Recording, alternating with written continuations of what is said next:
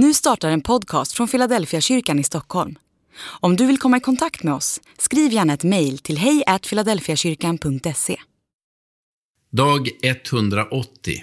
Gå tillbaka till gå. Den som är i Kristus är alltså en ny skapelse. Det gamla är förbi, något nytt har kommit. Andra Korintierbrevet kapitel 5 och vers 17. Några somrar spelade vi Monopol varje dag. Alla i familjen var med och när någon vann så började vi om igen. Vi köpte gator, byggde hus, gjorde affärer med varandra och försökte vinna slutsegen. I Monopol finns det ett kort man får dra om man har hamnat på vissa rutor. Fråga mig inte varför det är så, men det hör till spelet.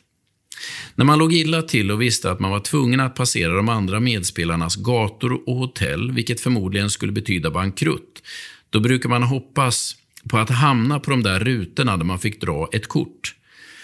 Det fanns särskilt ett som man hoppades att få. På det stod det ”Gå vidare till gå”. Fick man det kortet visste man att man hade fått en chans till. Man kunde helt enkelt bara ta sig förbi alla hinder och ställa sig på startrutan igen, samtidigt som man fick en ny laddning pengar. Att möta Jesus är som att få det där kortet. Gå tillbaka till gå. Det är inte schackmatt eller game over. Att möta Jesus är alltid att få en ny chans, oavsett vilka hinder som reser sig i framtiden eller vilka svallvågor som kommer från det förflutna. Jesus ger alla en ny chans. Finns det någon du också borde ge en ny chans?